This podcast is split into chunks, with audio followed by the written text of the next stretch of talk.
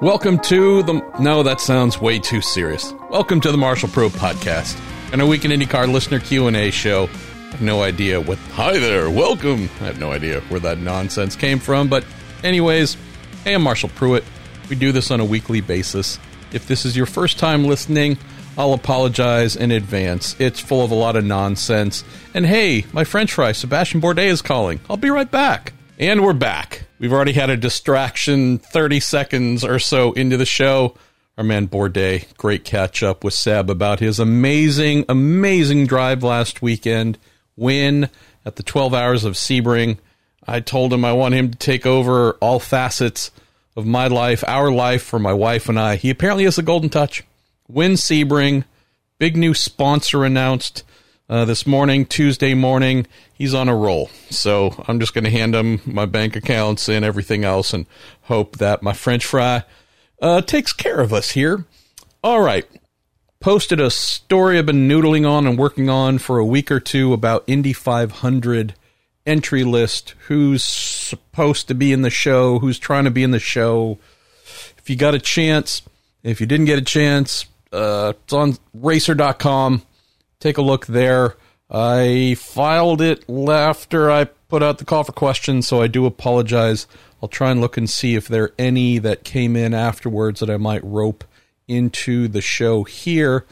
Other than that, yeah, uh, we're going to have the amazing Paul Page on the show for the first time, which is really silly. He'll be our Week in IndyCar guest. Uh, known Paul for, I don't know, 25 plus years and yeah, uh, always have time for Paul. Cannot remotely drum up a reasonable answer as to why I haven't had him on the show before. But for those of you who are long term, even just medium term listeners, you know I'm an idiot. So uh, thank you for just accepting my many flaws. Last thing to mention, and this is certainly for the new or new ish listeners, I often refer to my week in IndyCar listener Q&A shows as my unpolished turds. Why? I leave in all the mistakes. I don't edit out anything. I don't try and make this slick or polished. I, is that a cop out? Maybe. I don't know. I just figure this show is meant to be conversational. It's truly driven by you all. All the questions you send in. Love it when we have new listeners send in questions. Even some of those have been around for a long time, pop in every now and then, said, Hey, long time, first time, here's a question for you. This isn't meant to be slick. I could put on that affected voice that came in out of nowhere to open the show and, hey there, hi, now we're next, we're going to. That's not me. And I know that's not most of y'all. So if you're looking for slick, polished, short, punchy, whatever, there's other stuff out there. Truly recommend you stop right now and go there.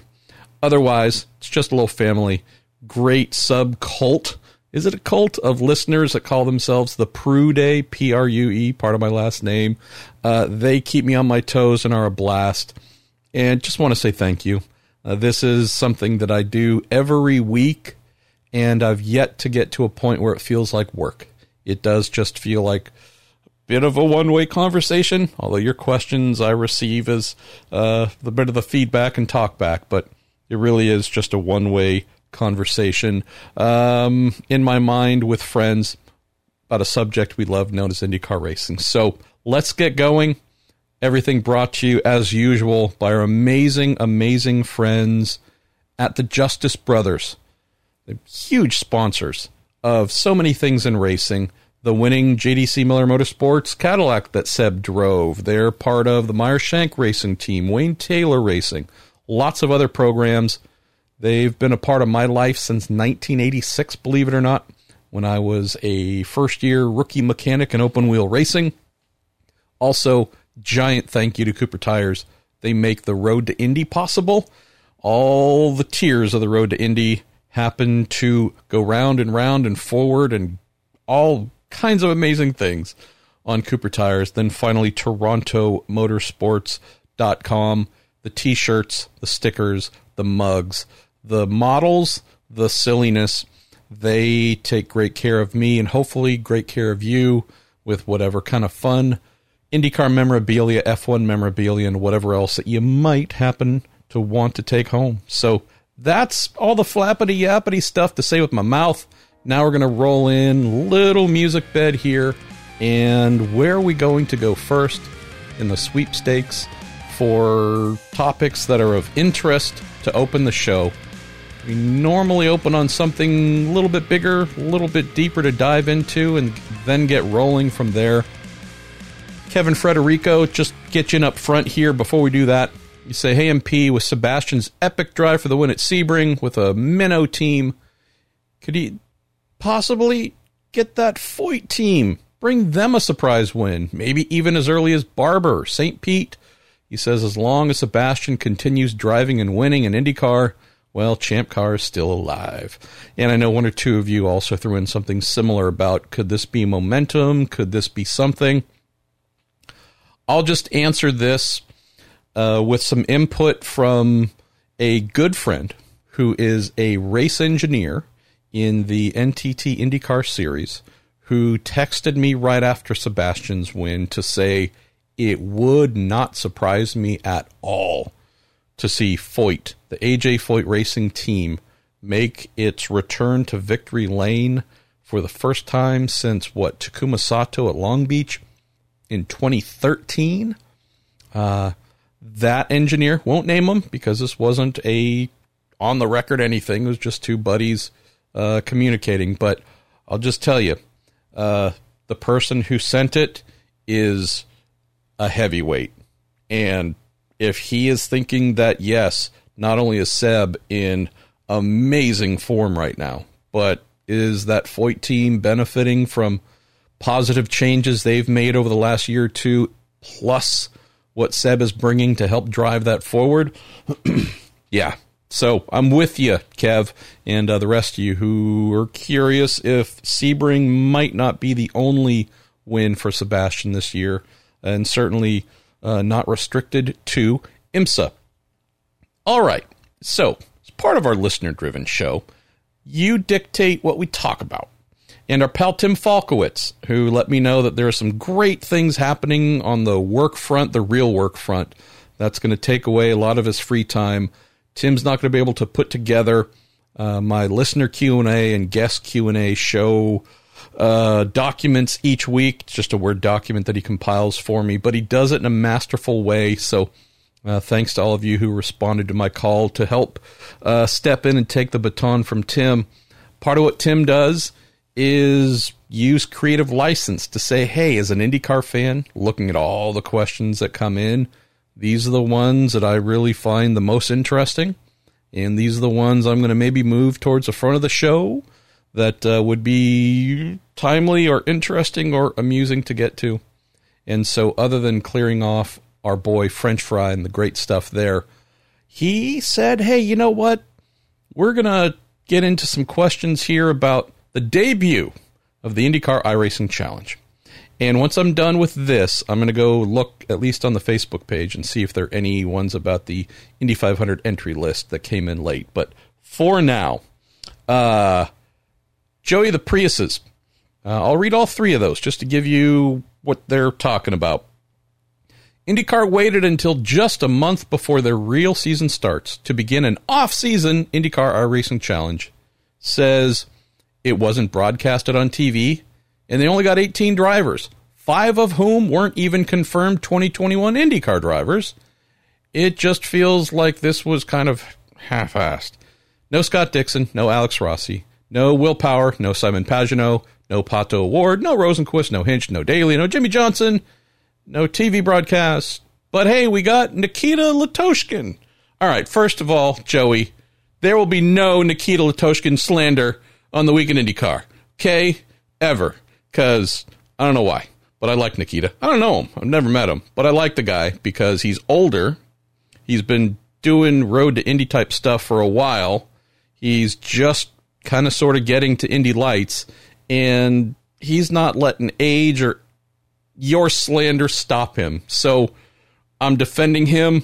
I am standing up for my man. Again, hope to meet him sometime. And uh, if you're listening, Nikita, uh, again, don't take any of this nonsense seriously from my listeners. Uh, Cade Fulling adds MP, though I didn't watch the iRacing Challenge last week, The choice of tracks for the next few weeks has me wondering is IndyCar using the iRacing Challenge to probe tracks for the future? It says with Toronto's uncertainty this year and possibly long term doubt, would IndyCar consider a move to Circuit Gilles Villeneuve? I put in that part. Uh, to Montreal to keep a foothold in Canada. I have similar thoughts about Homestead and Kentucky, knowing that the lack of ovals on the calendar is a big topic right now. Is there something to this, or am I just reading way too much into this? and then we close. And there were more than just the three on this iRacing challenge, but these are the three that Tim has given us here as the gift to really dive into. Our man Daniel Summerskill, who we love, who's a member of the Prue Day, uh, along with Joey the Priestess, by the way. He says, Do you think more thought should have gone into planning the IndyCar iRacing Challenge, considering the first race took place during IMSA's 12 hours of Sebring, uh, in which many of the IndyCar star drivers were competing? So, yeah. So we're going to go a little backwards here and uh, start off with Daniel and mention that, yes, uh, so COVID 19, we know about that. We've seen it a lot. It's changed many of our lives, some in very sad, sad ways. On the racing front, we know for sure that it has caused many racing series to move many of its dates move many events to different times, cancel them, postpone, you name it. One thing that hasn't been postponed or moved or canceled is 12 hours of Sebring. Taking place on the date it was supposed to take date take place on, take date on. See, again, not editing it out, just leaving it. It didn't move. Always there. Knew it was there. No question coming out of IMSA's season opener at the end of January at Daytona. All knew where Sebring was on the calendar. Wasn't a question. So just overstating that a little bit, Daniel, because like you, with the thinning hair in my head that I scratched trying to figure this out, like you, probably like many of you, I couldn't quite figure out why you would drop a virtual racing event during the biggest event happening last weekend, and I know that there's NASCAR races and some other things, but you know, let's just be honest. In terms of big special events, 12 hours of Sebring, America's oldest big professional endurance race, right? It's a, it's a thing. Um, yeah, maybe not the one I would look to go kind of head to head with that event. Also knowing, as Joey the Prius has mentioned, hey, Scott Dixon, racing at Sebring, Rossi racing at Sebring, Pagenaud, Sebring, uh, Johnson, Sebring, some of the others just not in, available, down, or otherwise. Um, but hey, we did get Nikita Lastochkin, so right. I don't fully understand it, and it makes me wonder from a planning standpoint, knowing that Sebring was certainly a date that we knew was not going anywhere for quite some time. I just have to wonder why. And then coming back to Joey's point of the no TV, I'm not saying it had to be on TV, but hey, uh, Peacock, there you go, streaming, boom. I mean, last Sunday, my wife and I had to adjust to not going to the WWE app on our uh, connected television and going to Peacock for the first ish time to catch WWE Fastlane. So knowing that they're trying to turn Peacock into a sporting event place, hey, uh, we know we're going to be doing that with some non broadcast television IndyCar content, why not do a little test balloon and start out there, even if you don't have a lot of the star power that Joey mentioned? I don't fully understand. And if it was and I just don't know it, then just, again, I'm an idiot, but you accept this, I hope.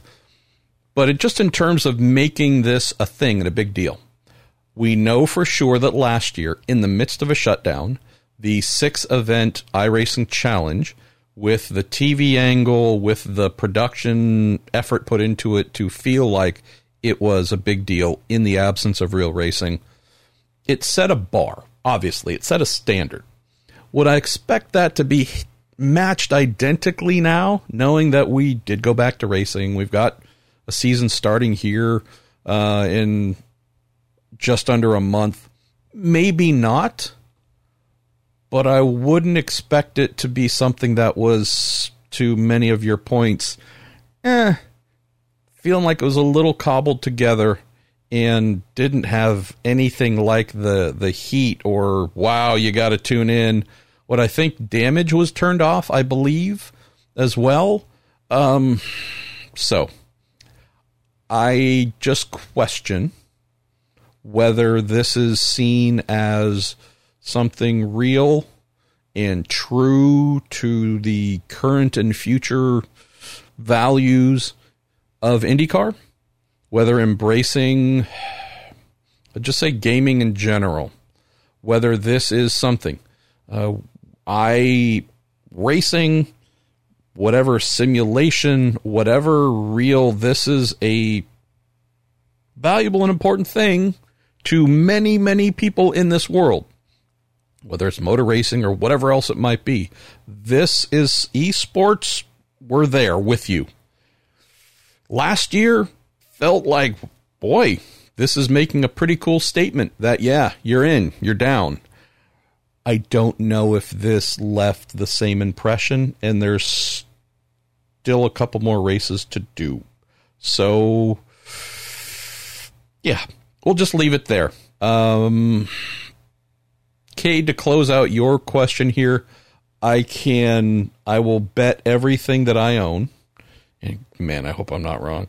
I will bet everything that I own, which isn't much. I don't think you'd want most of it, but I will bet just about everything that I own that nobody, in terms of the decision makers of IndyCar, that call track A, B, or C to see if a deal can be done or if there's interest held or whatever, I can pretty much guarantee none of them were actively monitoring the first round. We're looking at whether it was the streaming numbers, the amount of traffic, or gauging feedback from drivers to see how they liked Circuit Gilles Villeneuve and would then be taking that information to base future opinions on. In a really general sense, you also mentioned Homestead in Kentucky. Uh, whether it is Montreal, Kentucky, or Homestead, some to many of our drivers have been to all three. I'd say more to Homestead and Kentucky than maybe uh, Montreal, but again, we do have some XF1 drivers uh, for sure in the series.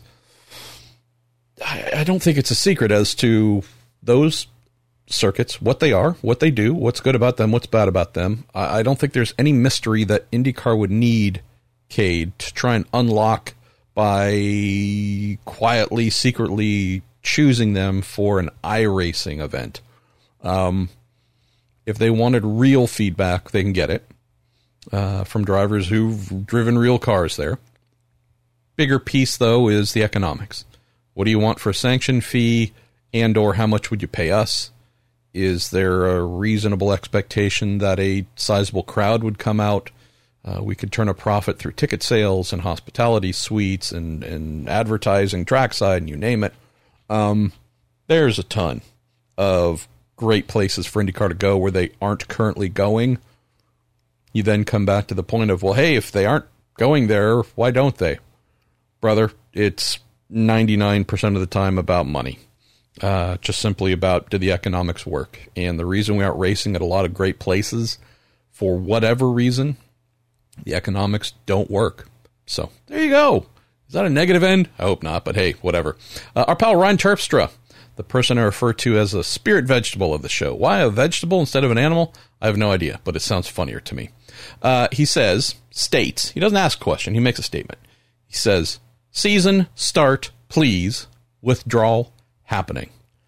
I'm with you. I know that a number of people liked that tweet as well, Ryan. I wanted to send out something uh, a couple days ago and say, hey, only a month away from the start of the season. And then I didn't because, yeah, um, yeah, I just didn't. So it's just still feels like it's really far away. Like I'm trying to plan the all the remaining guests for the week in IndyCar leading up to the first race. And I'm like, wow, that's a number of them still to try and book. Like it's just still crazy to me that here we are, March 23rd, and the season's still, for the most part, a month away. it's a long winter. I want to say winter is coming. Winter's been here. And so, yeah, can't wait for something to happen, man. Thank goodness for Sebring, though. The UFC Sebring event uh, on Saturday, broadcast on NBC SN, that was uh, a welcome, welcome salve on the uh, Where the Heck is My IndyCar Wound. Let's go to Tommy Haveman. Hey, Tommy. Is Marshall. Been a fan of IndyCar for a while now, but I'll be attending my first race at Barber next month. That is awesome. He said, "Do I? Do you have any good viewing suggestions uh, for that track?" Also says, "Thanks for the podcast and best wishes to my wife and I." Thank you, man. Let's see. Probably a response that a number of the long-term listeners are familiar with, and it's this: If you really, really want to sit down in a fixed area, you can I'm struggling to remember if Barber has like any real quantity of grandstands. I know they do on the back side of the circuit if you're staring at it from pit lane. I know that there's some there, but it's not much of a pick a spot, sit there, get a sunburn, and then go home at the end of the day type place, Tommy. There are a few on the calendar where you go, all right, pick a good spot, get a good seat, and lock in. That would be the opposite of Barber. And the somewhat cool thing is you can walk to a lot of places and see many, many things. It is, as I often recommend when asked uh, this question, it is very much, Tommy, a bring a folding seat for you and however many friends or your family that's coming with you bring stuff that you can throw over your shoulder easily or, or something that has rollers or whatever that you can carry easily and roll along, it is most definitely a circuit where if you're getting in uh, Saturday morning at 8 a.m., go pick, you know, the top of the hill, turn one, uh, the one two complex, and enjoy it. But by no means have your heart set on sticking to that spot. Pick everything up after whatever that first session might be, whether it's an IndyCar session or one of the support series, and wander down towards three, four, five on the backside a little bit. There's not a crazy amount of viewing spots there, but it's a place where if you start at turn one and think about the track in a clockwise sense, it is a it's not huge right? You're not going to like fall over from exhaustion from walking the place but it is definitely a track that i think of tommy as one where keep moving find new angles and enjoy them and you come back for sunday realize that sunday is not going to be as long as saturday but maybe you start start by going counterclockwise and you might find some new angles new things that intrigue you. Uh, there's a lot of catch fencing up around the place. Not all, but a lot. Uh, so depending whether you're on the inside or the outside of that, um, if you got a camera, you should be able to take some pretty cool photos. And I think you're going to enjoy it quite a bit. It's also in my wife's home state, so definite affinity there. Uh, plus, it's the you know the the birthplace, Leeds, Alabama, of Charles Barkley. So I mean, that makes it even better. Um, I'm happy for you, Tommy, and I hope you and, like I said, friends or family or whomever else. Uh, I look forward to hearing your feedback. So after the the show, immediately after Barber, please uh, send something in. Let us know what it was like, what you found that you liked, and you know maybe we can uh, share that with sometime, someone, whomever, whenever someone might ask a similar question about Barber. But yeah, definitely plan on moving. Stick and move, my friend. You're going to enjoy it. Andrew Schmidt asks, How did Barber get on the calendar? It's a great question, and I don't have an answer for you other than I'd heard for a while that there was an interest. My guess, guess, and I apologize, it's ignorance, but I do know that the promoters, uh, the company that uh, Mr. Barber works with, they're they've been pretty good, as I have observed, in reaching out to a variety of series.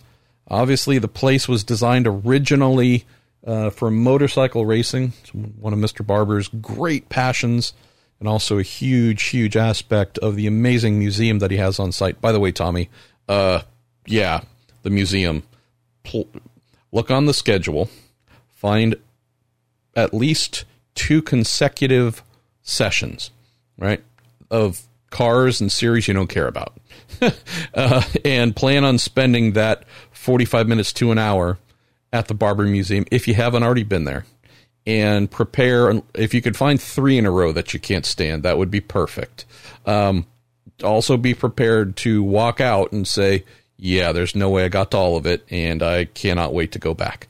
Um, designed originally for motorcycles, Andrew, and I know that there were questions slash concerns about is it wide enough for real, you know, car racing?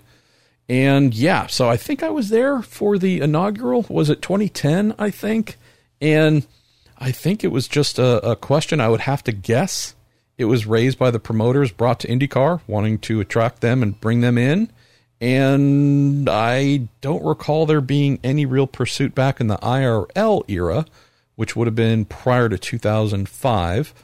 Uh, keep in mind the IRL in 2005 changed its name to the IndyCar Series and did this wacky thing of saying, you know, ovals. Okay, got it. We're good. Uh, let's do them road course things too. So, yeah, it wasn't until 2005 where going to Barber would have even been an option. But at least for what my feeble brain recalls, can't think of any real serious overtures uh, prior uh, to you know that mid to late 2000s of there being a real push uh, prior to that mid 2000 time of there being any real push try and get them there. Chris Hoffman, you're up next. Say any idea if the pit and paddock area will be locked down like last year? Didn't mention a race, so I'm not sure if you're just talking the entire season, Chris, or a specific event, maybe the Indy 500 says, if so, do you think the series can organize something so fans can get things signed by the drivers? From what I understand, Chris, please don't hold me to this as if what I say is uh, going to be fact, but I do understand because I did have this conversation with our friends at IndyCar. The general approach to such things this year fall along the lines of what you might expect, meaning right now, early in the season, things getting moving early part of 2021 championship while COVID vaccine administering is still, you know, not taking over and covering everybody on the planet, with COVID still being a significant risk and flare ups in some areas, we're not clear, obviously, of the danger and threats. So the who's going to be allowed in, how many people, will things be open at all? I know the general approach that they're looking at, Chris, is while things aren't fully baked and we're not done with COVID right now, you're going to see that mindset or that reality in terms of access applied to pit paddock, you name it. I don't know if things would relax a little bit in time for May in the Indy 500, certainly a hope. Know that there are plans to have a packed house, as much of a packed house as possible. Too early, though, to say, based on, again, vaccines and COVID retreating, whether all these things are going to be possible earlyish in the season. But the general goal that I know is as things improve, as more people are vaccinated, as COVID numbers hopefully come down everywhere, more things are going to open up and get back to normal. So I wish I could tell you this race on date X is going to be the one where everything is happy and free and back to normal. Gonna have to do a little bit of wait and see and find out exactly when that is possible, Chris. I do know, though, for sure, that there is a desire for the Indy 500 to be as normal as possible. I just don't know, nor do any of us know, based on developments with this virus, as to whether that will be 100% possible. And for those of you who are familiar with the show, you know that there's often many interruptions during recording, whether it's getting dinner going for my wife, which I just did, or coming back and sitting down in the chair in the office, and our cats, Rocky and Rosie, who often pipe up or play a role in the show despite not being asked to. Well, Rosie's face down at the bar, drunk, asleep in the window. Rocky, who was on the other side, decided to jump over, walk across the back of my chair, start licking my hair, and then keep going and jump onto uh, a little perch that he has with a nice little blanket to comfort him. So, welcome to my life, y'all. It's not bad. It's just strange and bizarre and and always in the midst of some form of derailment. But hey, again, eh, to coin a Juan Montoya-ism, it is what it is. Where are we going next? Peter Nutt and Jerry Robert Sudduth. Hey guys, appreciate the two of you for sure. Peter opens with last year, Rinus VeeKay versus Colton Herta provided us a lot of entertainment and joy. What's the rivalry you'd suggest watching coming into this season? Oh, boy. Well, we no longer have Santino Ferrucci as a full time driver, so uh, all the Andretti Autosport drivers versus Santino is no longer a thing, except for the Indy 500, where, as I mentioned in my little story today, uh, not saying he's driving for Rahal Letterman Lanigan Racing, but I am saying, boy, I sure do hear his name mentioned as their third driver more than any other. Uh, rivalries. Who's going to replace these two young guns? Well, do we have to, Peter? Do we think that Rinus and Colton are just going to be separated at all times and no one's going to hit the other on track, of course, and that's just going to die down? I have a feeling it's not. Rinus is super aggressive. Colton is super aggressive. Um, we tend to see the Andretti cars faster than the Carpenter cars. We know the Carpenter team is doing their best to make sure that is no longer a thing. We know that the Andretti team had a pretty rough first half to three quarters of the year and really rallied towards the end. Colton was really the only consistent bright spot. So, assuming or provided nothing goes backwards for Andretti, wouldn't be crazy to think that Colton will still be there at or near the front. Uh, Rinus for sure in year two with a Carpenter team that looks like they have made some good progress during the offseason. I think we might see more case of Rinus being closer to the front so they can continue this thing compared to Colton moving a little bit farther back so they're closer. So I think that could be kind of sort of fun. I just don't know if I see. All right, I know what it is. Jimmie Johnson versus Dalton Kellett. All right, I'm going to stop messing around. It clearly, uh, I think things might come to blows. There could be fisticuffs involved between Dalton Kellett and Jimmie Johnson. And Dalton Kellett knows why. No, he does. I just totally made that up. But I'd, wouldn't it be amazing if that was a thing? Like, anyways, I don't know. Uh, I'm a little bit punchy now. Um, boy, like real I'm just not seeing a ton of it right now. Uh, we're unfortunately in a bit of a young gun drought coming into the series this year due to Indy Lights not happening in 2020. There's going to be a lot of them coming next year, and there's a couple of genuine badasses. So uh, I'd say next year might be more the case of uh, some new youngish agitators coming in to uh, stir things up. Obviously, Colton was in his second season this year, so he wasn't a rookie like Rinus. But again, two of the youngest of the young guns doing big things. Uh, Alex Palou is too nice to get really like outwardly mad if someone were to knock him around too much. So, plus, if things are going well for him at Ganassi, I don't think he, other than traffic, is going to be stuck in the mire too much. I just don't see a lot of, oh boy, uh, talk about locking horns and it being a continual thing. So I think for this season, we're going to see 2.0 of uh, Rinus and Colton. As for Dark Horse, Jerry, you're asking about who do I think the Dark Horse of the season might be? Probably be an easy one. I'd say Ed Jones, right?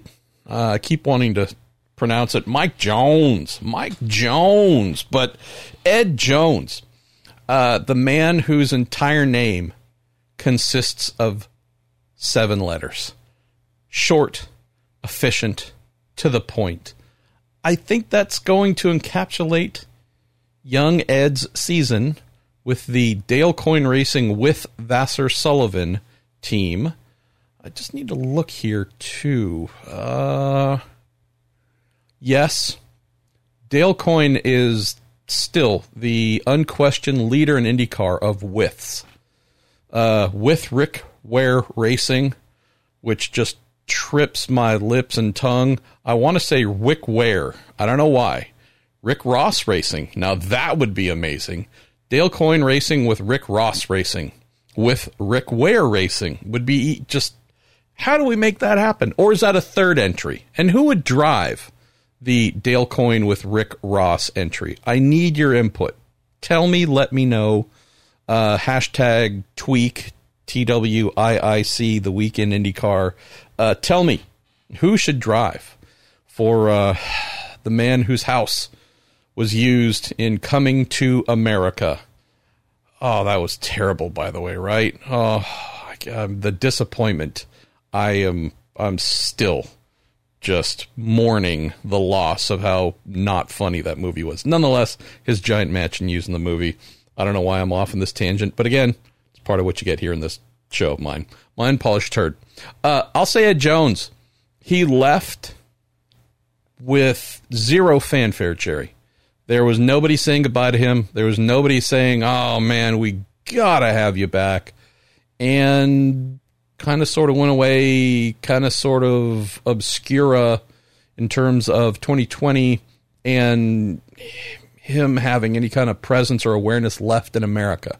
It's not like he was doing things in a big series wherever in Europe and we got to see and hear a lot about it and so on and so forth. Just had a pretty not awesome 2019 with the Ed Carpenter Racing with Scuderia Corsa uh, program and just kind of petered out and nobody really noticed and no one really heard from him last year. Uh, Ed Jones is a good driver of race car. He goes quickly. I'm not saying he's going to win a race. I I don't want to get that far out uh, on predictions, but I think folks are going to be reminded who were fortunate to observe his rookie season in 2017 with Dale Coyne. Uh, yeah, I know the opportunity at uh, Chip Ganassi Racing was there, and he took it, and it just was not a great fit in 2018. Then the Carpenter thing, which I don't want to say it wasn't a good fit, it just did not materialize into anything competitive, and he was gone. I probably, like a few people, Jerry, wonder what if Ed had stayed for a second year at Coyne? Where would he be in his career, development wise, and so on? I bet you he'd be driving for a bigger team having had a second year of seasoning at least, maybe a third, who knows. But the guy coming back, let's just not forget, he really impressed us in 2017. So that's my dark horse. And my predictions are almost always wrong, as some of you know. So I hope I didn't just curse Ed's IndyCar return. Uh, we're going to go to Tony Chef 20. Says his poor attendance on ovals, specifically an oval problem or a popularity problem from both IndyCar and NASCAR? I wish I had the answer, Tony Chef 20. I'd probably be making a lot of money if I did. but I don't. I would say in the NASCAR side, oversaturation might be the thing, and I know I'm the millionth person to say that, but yeah, it just certainly there seemed to reach a point where too many races, too often. So not only the volume, but the frequency and the double dates on this oval and that oval, and just felt like, boy, we're flooding the market, and the market has said enough already. And we've seen a lot of changes to their calendar, and we also aren't exactly seeing a ton of folks flooding uh, their events. Attendance is still good, don't get me wrong, but it's not the packed houses like they once were. I think that might just be a racing thing, Tony. You know, racing's just not as popular as it was 10 years ago, 20 years ago. So there's that. IndyCar, you have to factor in that IndyCar is far less popular than NASCAR. And then you go to ovals where, again, maybe general oversaturation, and there are even fewer people.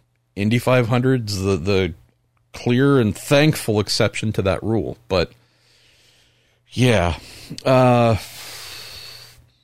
although there have been a lot of arguments, frustrations, complaints about IndyCar's very light oval calendar this year, and I don't disagree with any of the things folks have said about, come on, man, th- this ain't right.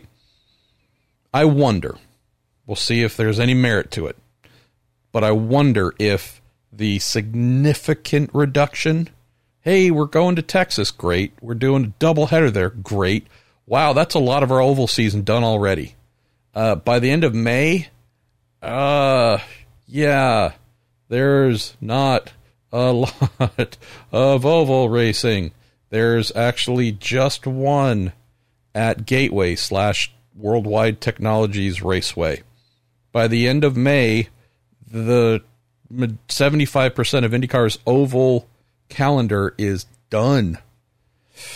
I wonder, for those who love Indy cars and oval racing in particular, provided COVID and travel and all those things, just wonder is there a possible benefit to this in terms of increased attendance at, say, a Texas? We know the Gateway has obviously had very good attendance. Uh, I don't know if every seat has been sold, but will this help ensure that for Oval fans of IndyCar, guess what? There aren't many shots. So if you love it, get on that plane, get in your car, do whatever it is, but get there and see it because you don't have many to choose from. I wonder if this is a unexpected, unintended method to maybe pack the houses and restart or add a few more revs to interest for IndyCar's oval events. I'm not saying I want to see them stick with it for the next however many years, maybe one more year, but you know, if they get one more on the calendar, uh, again, I'd hope that the lack maybe would drive greater interest than what we've seen. Yeah, and true to form, back after bringing Mrs. Pruett her dinner and then just texting with IMSA President John Doonan to arrange a very late call tonight uh, so I can get what I need. Had a new Racer Magazine, two Racer Magazine story commissions come through today. Uh, don't want to call them last minute, but uh, due on Friday. So, uh, yeah, pretty much normal stuff. And hey, I just got a text from Doug Boles it's a great day in America, friends. Um, let's see, I'm going to respond to Doug while we're here. Hey, brother. How about next week? Doug was going to be our Week in IndyCar guest this week. Schedule got jammed up a little bit, so hoping we can maybe do next week instead. And yeah, know a lot of you have Indy 500 questions beyond what my feeble brain can answer. So yeah, hoping uh, we can have El Presidente of IMS as our guest next week. All right, where are we going next? Yes, again, this is this is just real, folks. Again, I'm trying to give you the accurate way that my life happens and how this podcast is assembled. Uh, the Wawa underscore 24 in Kevin DeVries. Uh, let's see. The Wawa says, Hey, Marshall, because NASCAR is running its first dirt cup race in 50 years, what modifications would you need to make the Dallara uh, DW12 make it able to run on a dirt track? He asks. Uh, and then Kev says the Bristol NASCAR dirt races are nearly upon us. Uh, if you had access to RP's bank accounts, which current IndyCar or Ladder Series driver would you enter in the event for the best outcome? Uh, and I'll get to the second part of that in just a moment. Um, well, it really and truly, the Wawa underscore 24, be about ride height. And to get an Indy car high enough up off the old ground, yeah, there'd have to be a significant effort involved to do that. And anytime you're going to raise a vehicle significantly when it's used to being low or high, anytime you're going in the opposite direction of its natural state, there's mostly suspension stuff. There's a lot of stuff that needs to be looked at and modified to do that. Uh, yeah, I, hmm, also, I would say on the damper front in particular, knowing that while if we're talking a Detroit, uh, probably is the biggest example of travel um, because it's so bumpy and the cars have a lot of vertical movement. Uh, they're still, by comparison to a off-road circle track dirt type modified sprint or whatever, there's no anything close to what we would call a long throw shock absorber uh, that's in use in IndyCar. And assuming that we would want more than one inch or two of travel to deal with ruts and bouncing and banging all over the place, yeah, by and large, we're talking a lot of suspension changes. Keep in mind that the suspension on the cars at the back sit on top of the underwing and the diffusers. And so if those are now going to be long travel, we're either removing uh, the diffusers, we're making modifications, uh, dirt race only, short track, dirt race, bounce around a lot modifications, and cutting parts and pieces out of the way on the floors to accommodate uh, this kind of travel. Um, it'd be an interesting one. I'm not saying it's impossible. It certainly isn't impossible. But yeah, who's going to be the crazy bastard that goes and answers our question and tries to make a current IndyCar work? I would love to see that. Uh, Kev, to your question, hmm, if I had his bank accounts, which current driver would I enter? I mean, and you also mentioned Road to Indy. I'd say Kody Swanson's probably the obvious call here, right? Uh, yeah, race winner last year at what I guess I'm always still going to call IRP, uh, Lucas Oil Raceway uh, in the uh, Indy Pro 2000 series. I guess he'd be my natural since his natural habitat, short tracks and crazy dirt and whatnot going around and around. So I'd start there.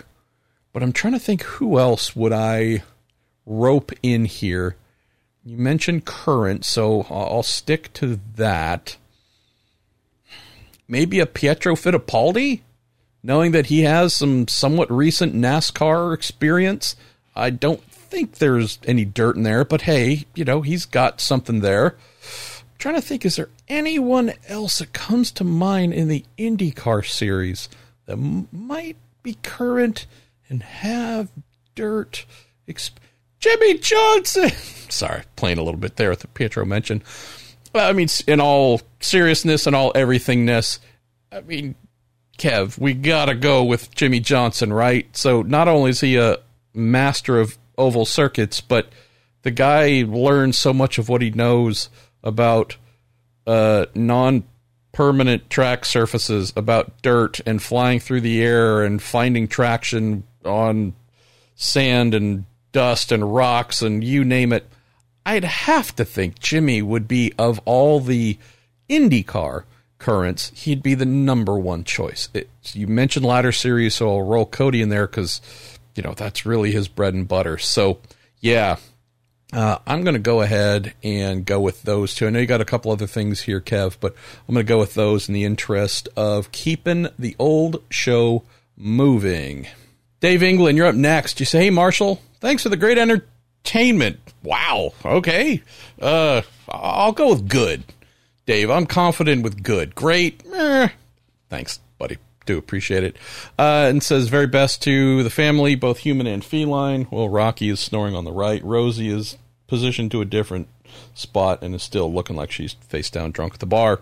Uh, says, does IndyCar have a problem uh, wanting to appeal to the U.S. market, but actually maybe a more viable proposition for European drivers with somewhat modest budgets? Is that even a problem? Eh, I don't know if it's a problem. If you want to construct the arguments that were made, bit of a straw man, straw woman argument, I would say, going back to the 90s, right? Tony George setting up the IRL meant to champion and support and promote the American short track open wheel uh, type driver. America, America, America. CART has become to not America. You know, if we want to play into that trope, I guess you could say sure. If you look at the IndyCar entry list, there is not a majority of Americans or North Americans, I should say. We don't want to uh, discount our brothers and sisters from north of the border in Canada. The funding part, I would say, is is actually the greatest problem, Dave. Looking at the Indy 500 entry, entry list, for example, the amount of people listed, the drivers listed as having a budget or most of a budget and having an interest, it's smaller than usual. And I don't know if it's an aberration, if it's a one year thing coming off a weird 2020, harder for some to find budgets and sponsors to support what they want to do in 21. Therefore, there are fewer names, fewer drivers trying to get in, or if it's a sign of there's just less of them. And so when I look through the entry list, I'll just rattle off some of the names, or I know they're bringing all or some of the budget, but without that budget, they would not be in the car. Uh, Dalton Kellett uh, and uh, at Foyt, I was about to say Andretti, don't know why. Okay, maybe I'm going back to his lights days or foretelling the future. Uh, Dalton, 100%. Charlie Kimball, there for the uh, month of May.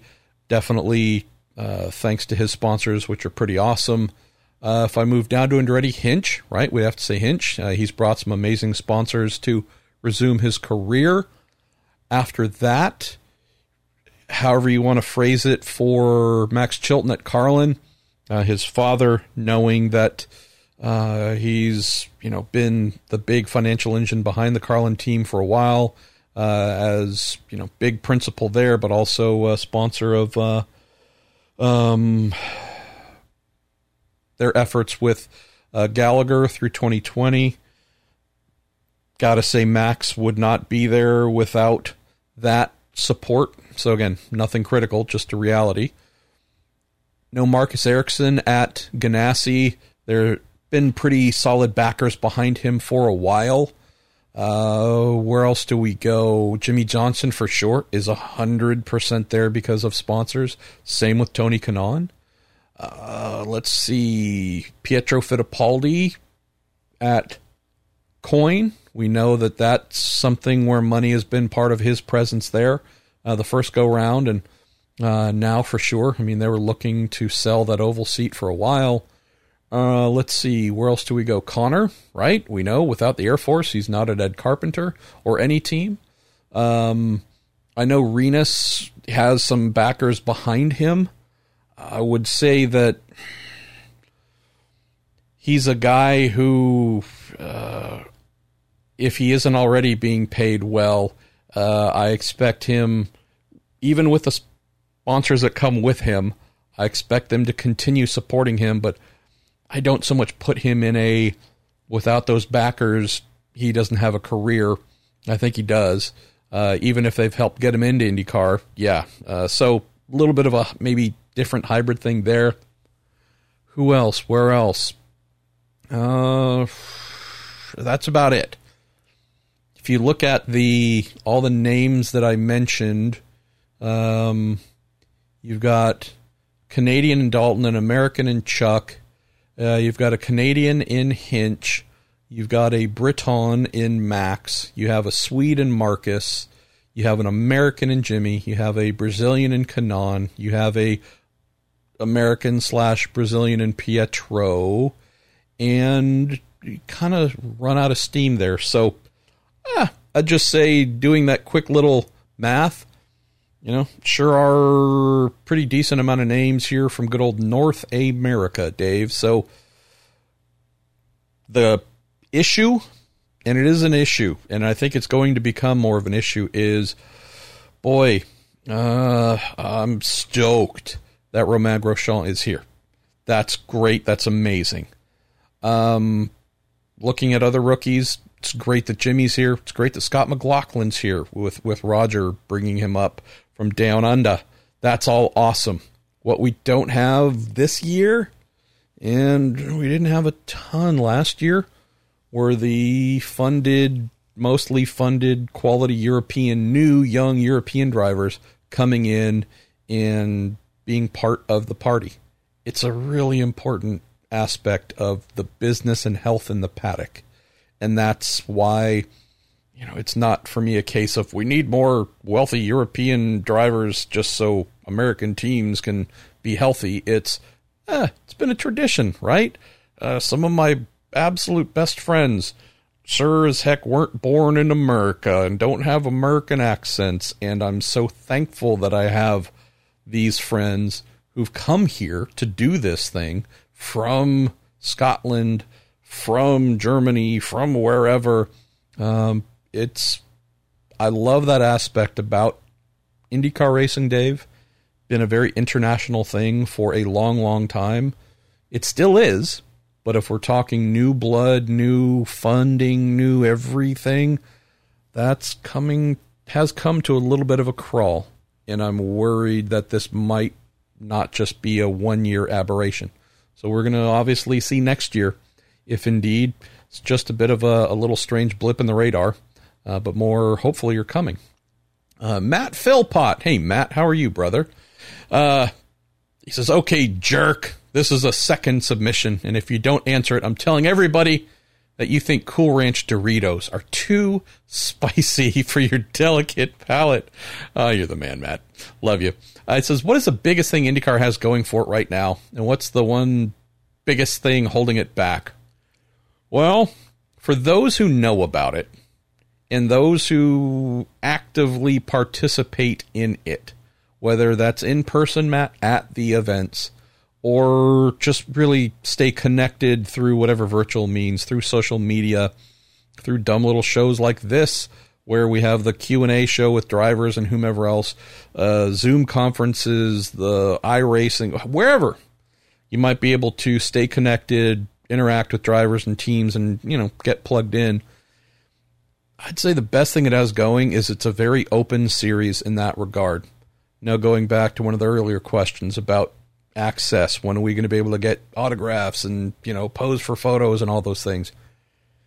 And some series, that's not really a question to ask. You know, there'll probably be an autograph session somewhere where some people might be able to uh, get something.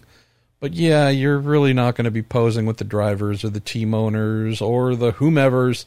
You're not going to get close. There's some series that, that'll let you get halfway there, but certainly keep you at arm's length. And this is pre COVID, and I'm guessing it'll be post COVID. IndyCar is not that way. I'm sure there are some examples that I'm forgetting where, for whatever reason, folks were kept at a distance by mistake or whatever. But in general terms, Matt, if you love some IndyCar, you're going to get to fill yourself up with it in person, through connected means, virtually or otherwise you can feel like you know these people. And I think that's pretty amazing because you're not going to get that outside of a handful of racing series. IMSA is very much that way. Uh, the series that I'll always call World Challenge, SRO Americas, very much that way. There are some other, I know, although I've only been to a tiny number of events, I know the NHRA is very much that way. There are some out there, so don't get me wrong. But if we're talking your NASCARs, your Formula Ones, uh, and such, just be prepared to be a fan while heavily remote.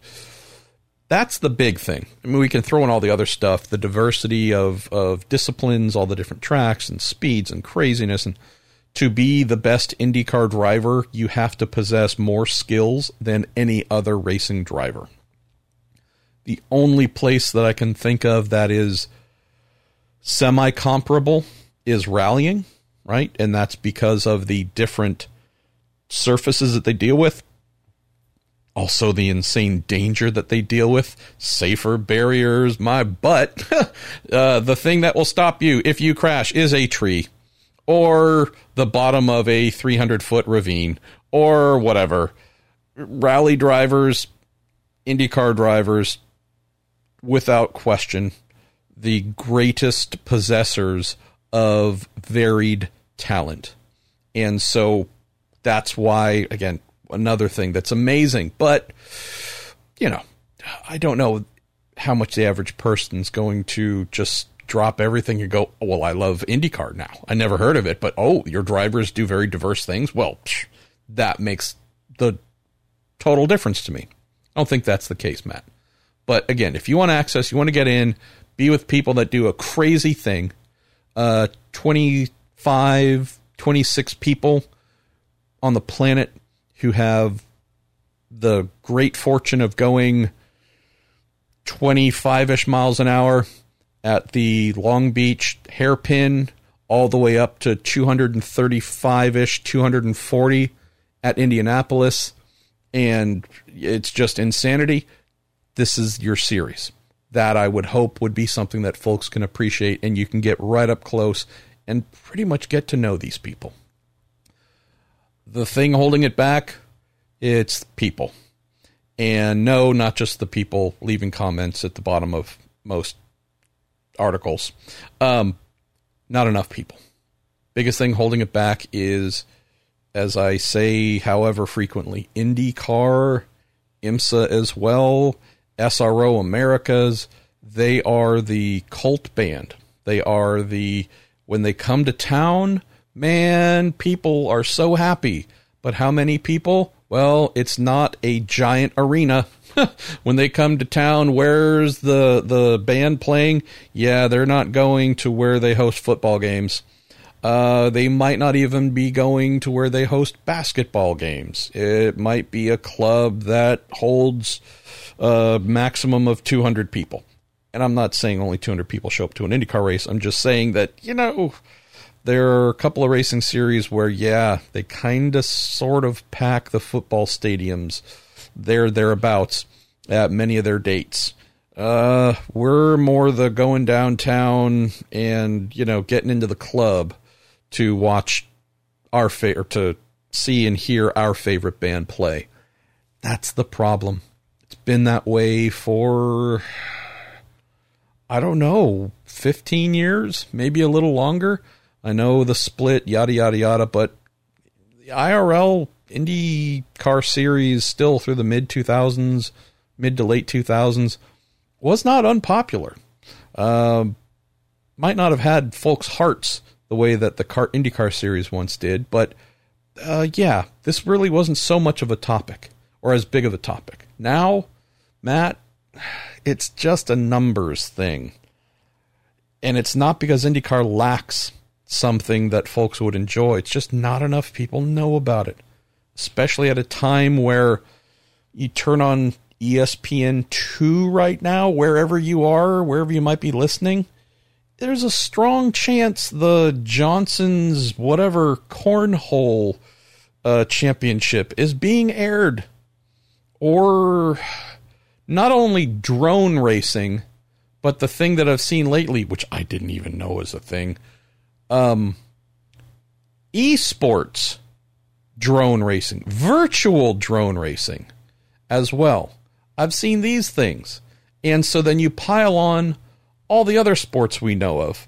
Uh, you pile on men and women's college sports, all the other stick and ball stuff, uh, and on and on and on and on. All the forms of racing and all the other distractions in life.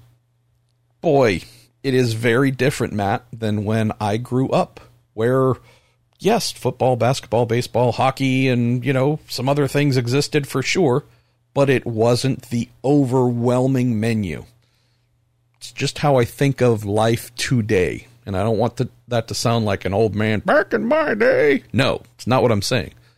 Just sharing that as someone who grew up in the 80s, the proverbial menu of things to dig into, to watch and love and whatnot, say, just in the world of sports, there was a relatively limited amount of things to choose from on that menu today. So, therefore, not a surprise that with fewer things, there were a lot more people in all of them, a lot more people engaged in things because there wasn't great variety. Today, you're fighting you're truly fighting to get people to watch and care about the thing you have.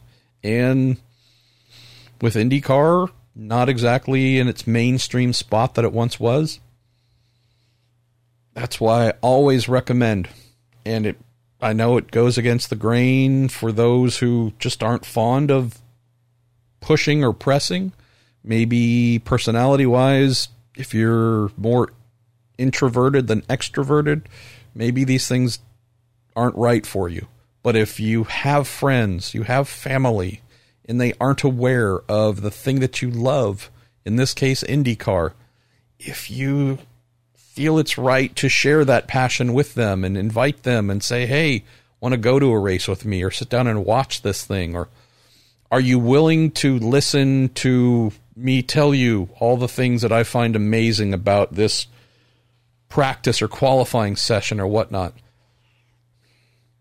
We need evangelists, Matt.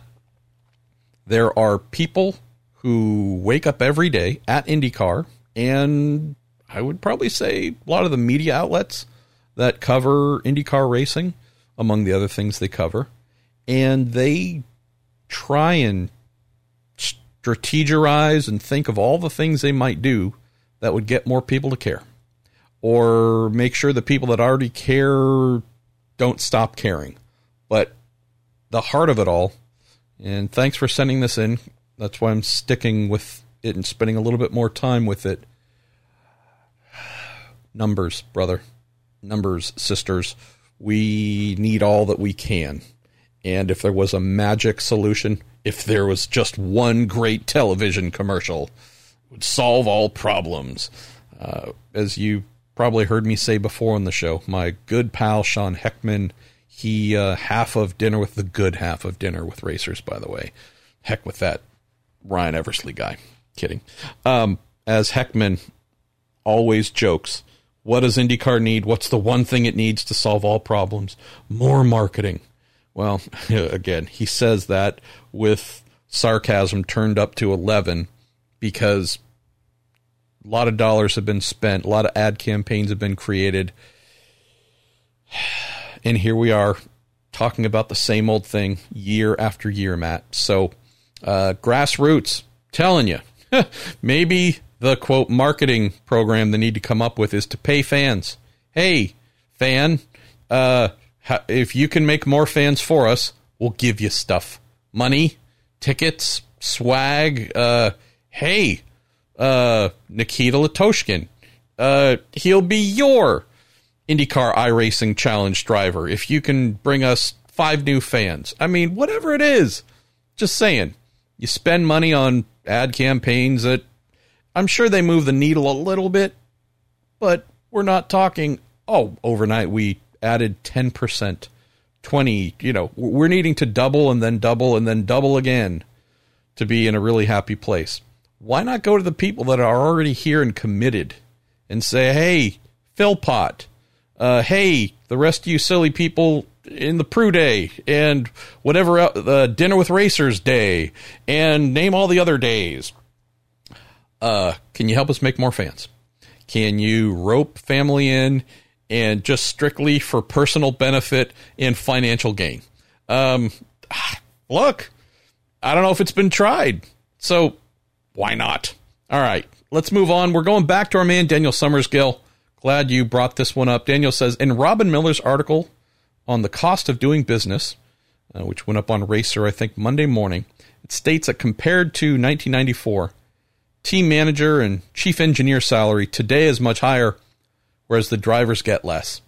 Says is the team manager and chief engineer role considered more important now than back then.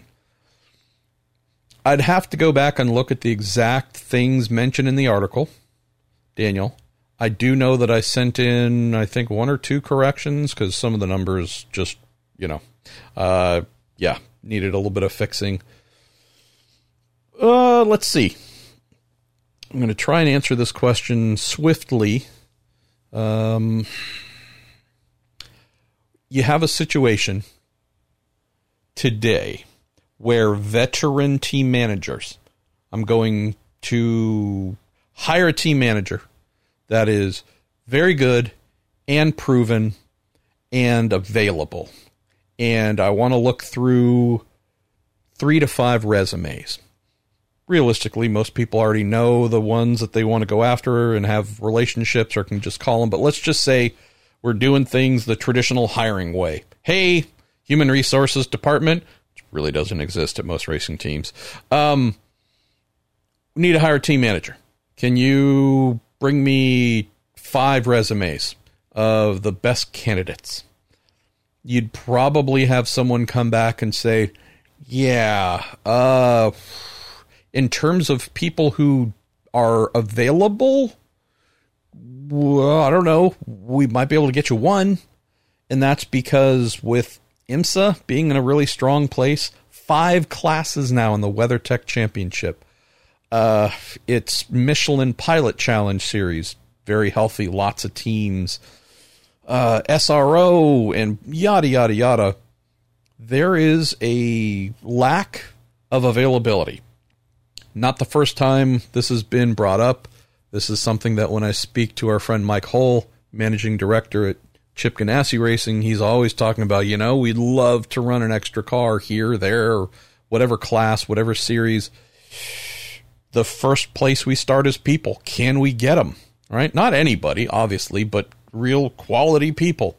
Even if they're youngish and don't have a ton of experience, you know, is there good bones there to work with that we can develop? But hey, we'd rather hire turnkey, awesome people. Yeah, that's the starting point and usually the end point, Daniel, for why a number of teams don't do more than they currently happen to do. Would say the uh, race engineer, I know you wrote chief engineer. I mean, really just it's called race engineer. Uh, and beneath that race engineer, you'll have the assistant uh, depending on how they break out the, the terminology, there could be uh, another that's either the assistant or the data engineer or whatever. But race engineer, that's another area where you go. How's this for a quick example? In the, in say 94, I can think of a lot of people that were very capable of being team managers that might not have been in IndyCar, but they're running Atlantic teams Indy Lights teams, and they had a little bit of a profile, right? Maybe not big, big, you know, media weren't like hounding, give me an interview, 20 people deep with team manager X of whatever Indy Lights team, but there's a bit of a profile there. I don't know if I'd say the same thing really exists today. There are, of course, select instances where that's the case, but let's say the, the link between the upper tiers of junior open wheel ladder programs and IndyCar teams not close. And so therefore I don't think there's a lot of cases where an IndyCar team looking for team manager or I would even say a car manager because we're getting more of that these days. Hey, you know, we have the overarching team manager, but we're going to hire you and put you in charge of this entry uh, or hey, we need a race engineer.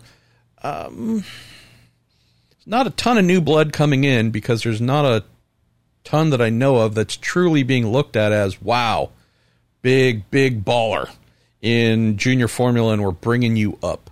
So if I look at availability, Daniel, the reason why you would see more money being paid today compared to 94 is it's a more precious commodity.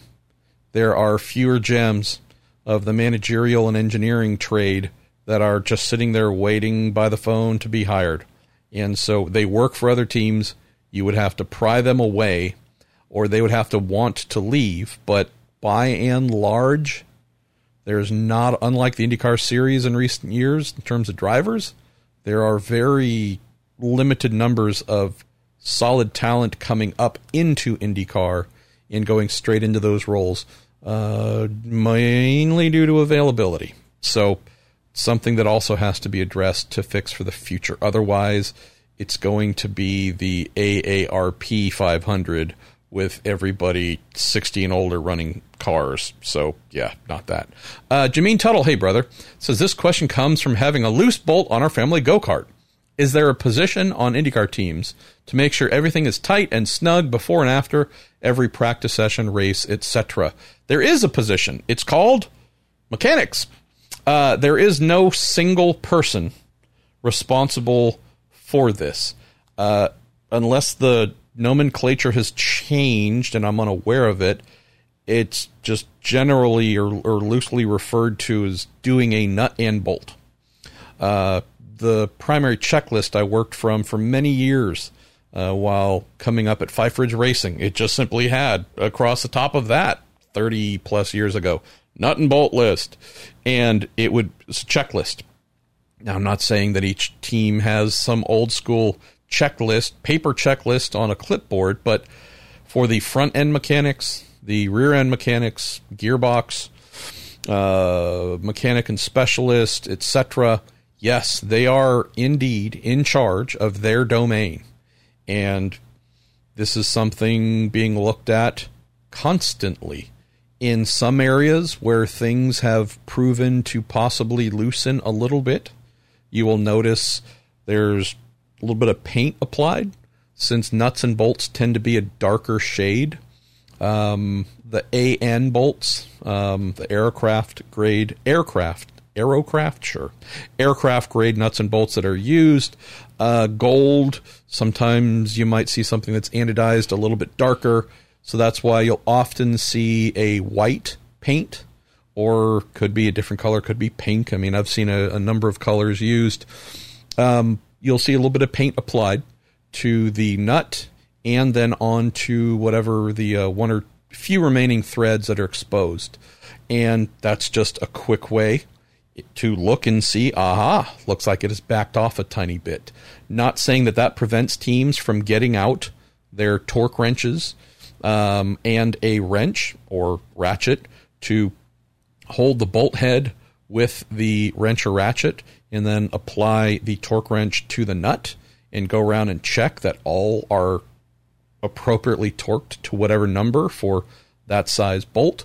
But uh, it is a very common thing uh, to do that. And each team has their own practices. Again, there are some that might be a little more hyper active. Hey, I know we got paint on it. Great. Uh, every session, you're checking and you're reporting. I mean, there's some things that might be, or I shouldn't say might be. There's some things that are hard to get to until the end of the day.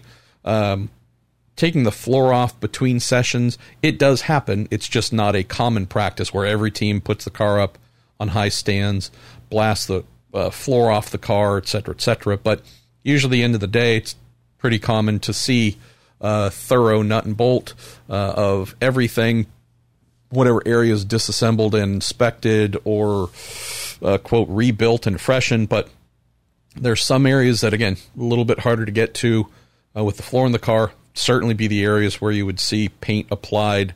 Uh, so if you can at least look and see down in some of these crevices, grab the flashlight, take a look. Could something have safety wire applied? Uh, could there have could there be some sort of Loctite applied to some of the areas? Again, hard to get to without the car being blown apart. Definitely. So, but yeah, it is incumbent upon each mechanic to look after whatever whatever region of the car they're assigned to to do that. And uh, yes, don't skip. Uh, don't be lazy. A young Marshall Pruett was lazy and learned a expensive lesson and was looked at with very very angry eyes. Guy by the name of Tom Dooley, uh, who I saw for the first time a couple years ago running a 90, 82, 1982 Mirage uh, chassis, Mirage Cosworth DFV powered or DF something powered uh, Le Mans entry, one that was owned and, and built by my friend Harley Cluxton, the one that Mario and Michael Andretti attempted to drive at Le Mans in 1982 and were excluded on the grid for not nonsensical reasons. Anyways, uh, Tom was one of our drivers at Five Ridge Racing, and with the way the Swift DB2s and DB5s were assembled, the front leg of the lower rear A arms threaded into the bell housing.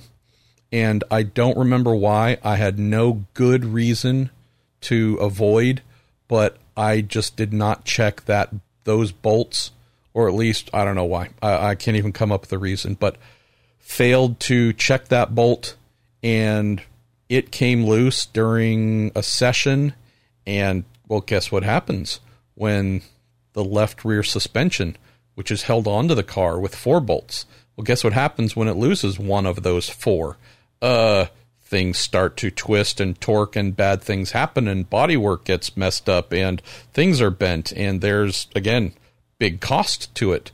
Uh, yeah, uh, my fault, a thousand percent. And I cannot tell you how unimpressed uh, the company owner, business owner, team owner, and driver Bob Lesnet was with my idiot self. So uh, after that, we went to drilled bolts. Uh, the heads were drilled. Uh, and then also into the bell housing, there was a little clear path drilled. So Marshall Monkey Ass Pruett could safety wire those bolts to make sure that if he ever had a bout of laziness again, well, guess what, dummy? Uh, you're not going to cost one of our clients money and time. So luckily, Tom could afford it. I sure couldn't. I was making three hundred dollars a week. So yeah, and Tom was making. I think Tom outfitted the entire uh, major PGA, yeah, professional, whatever, the big major league golf uh, tournament people. Uh, yeah, that was his company, and he made a lot of money. So, anyways, he could suffer my stupidity. Uh, where else are we going to go here as we start to ramp down just a little? Uh, Steve Grinstead, MP, does an IndyCar team need to set up a car differently at tracks when a lot of different series are running on the same weekends, such as Long Beach and Detroit? or are the first few laps of the opening stint uh, written off to rubber cleanup? Uh, let's see. I mean, the only real adjustments that are needed to be made involve tires and handling and suspension and stuff. Yeah. Uh, kidding aside, Steve, it's certainly something that is taken into account. It's really the one main area where teams don't have a lot of ability to change their reality. Hey, cars with Michelin, Cooper, um, Yokohama, and I mean, we can run down the list. There's a whole bunch of different tires being used. And yeah, they don't all have the same, they, none of them have the same uh, composition as the Firestones. And so it's not kind of a Velcro situation. Pure Firestone rubber being put down on the track and then hot, fast rolling Firestone rubber rolling across it and just locking in. Like I said, like uh, uh, sides of Velcro coming together. And so in that situation,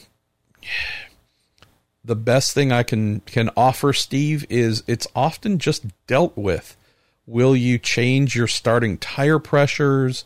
Will you make some nominal changes? Sure, but you do know that somewhat quickly, whatever, if there's been non Firestone rubber put down prior to the session, I don't know if it's ever going to be perfect in a short, you know, 20 minute warm up or something like that. But in a normal hour, 75 minute session, there's going to come a point where things have been overwritten and you're in pretty good place, a uh, pretty good position. Uh, similar to a race as well, where depending on what went before you, you're going to have to deal with a little bit of squirreliness with the track surface not being optimal in terms of Firestone rubber being the one and only thing sitting on top of the track surface. But with 24, 25, 26, however many cars out lapping and lapping hard, track does start to come in.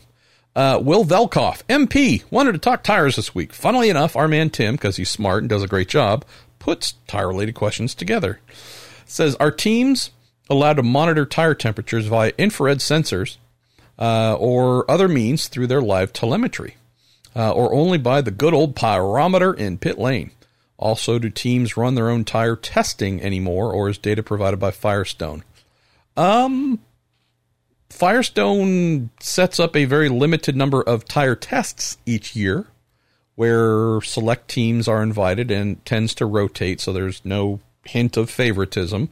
And at those tests, uh, Firestone certainly does nothing but gather data. But that's used to help form what tires are going to uh, develop for the following year and so on. Teams just going to a track to learn about whatever Firestone tires and that being the main reason for going? No, not really.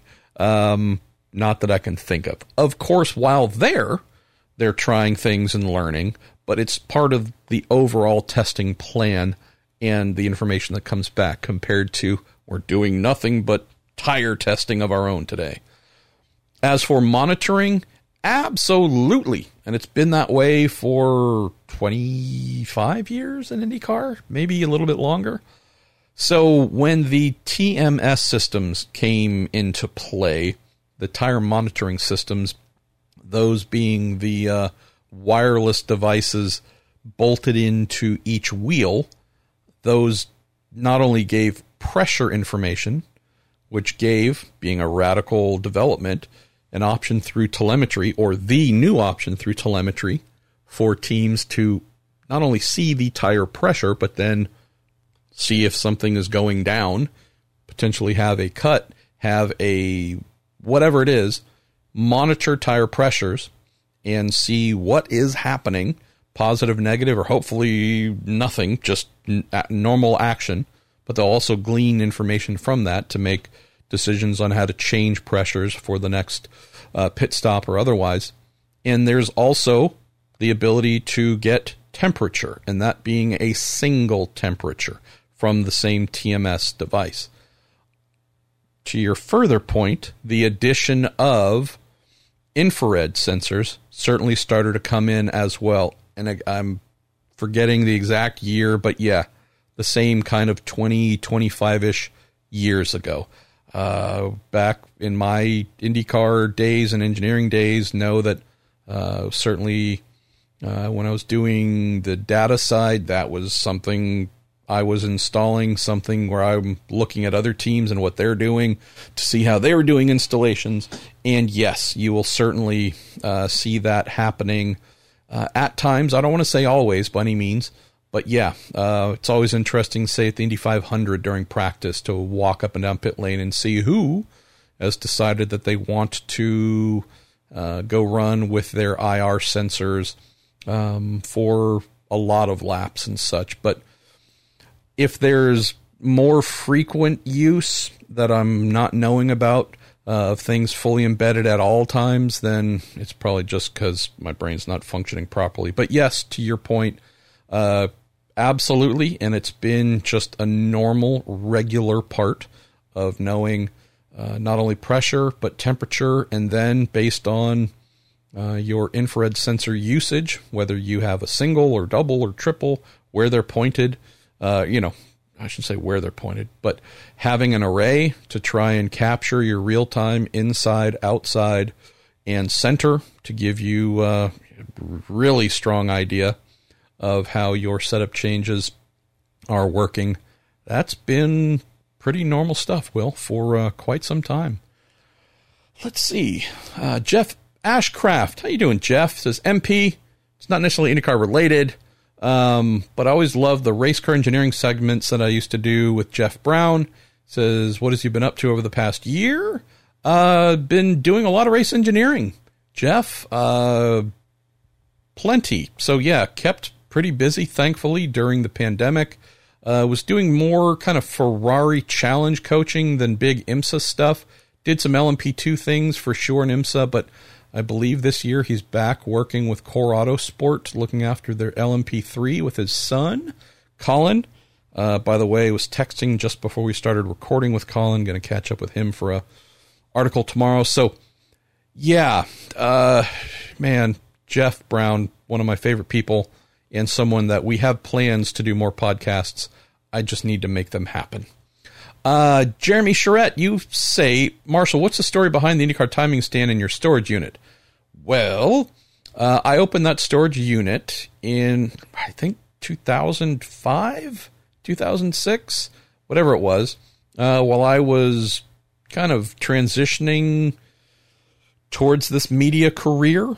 Um, was working a nine to five ish type job in biotech, doing some really I don't know, it was interesting to me, but maybe not to others. Um, on in the production side, the the making the drug side, in bunny suits, in full Breaking Bad suits, uh, in making drugs, and um, was also using all my vacation days and sick days and you name it to fly around the country, mostly at sports car events, but also some open wheel events being an engineer, team manager, oftentimes team manager and, engineer for uh, World Challenge stuff, uh, Road to Indy stuff, blah, blah, blah. And was also running my own little endurance racing team, mostly here in California. And so, with those endurance races being long, I said, hey, uh, why not be a smart monkey and get one or two IndyCar timing stands? which will carry everything you need and also be something comfortable to sit on that is slightly elevated, seeing how ding ding ding sat on many of them for many years in IndyCar. So bought a couple out of Indy. I think they were 200ish, 250 bucks a piece. Um, CART era. So they were even a little bit old by the time I bought them. Uh, I think mid 90s, early 90s, whatever and I forget what happened to the first one. Truly, I don't even remember. Uh, but the second one I've had, and it's just been taking up space and storage. I've tried to sell it like five times for almost nothing, and just there's no interest. And so I reached a point last week end where I said, okay, I'm going to go up here and start this weeding out, cutting down, throwing away, organizing, downsizing effort because I don't want to tell you what they're now charging me for that storage unit, but it is shocking. And so we now need to get out of there as soon as we can because the amount of money that would be saved would be almost crucial for us.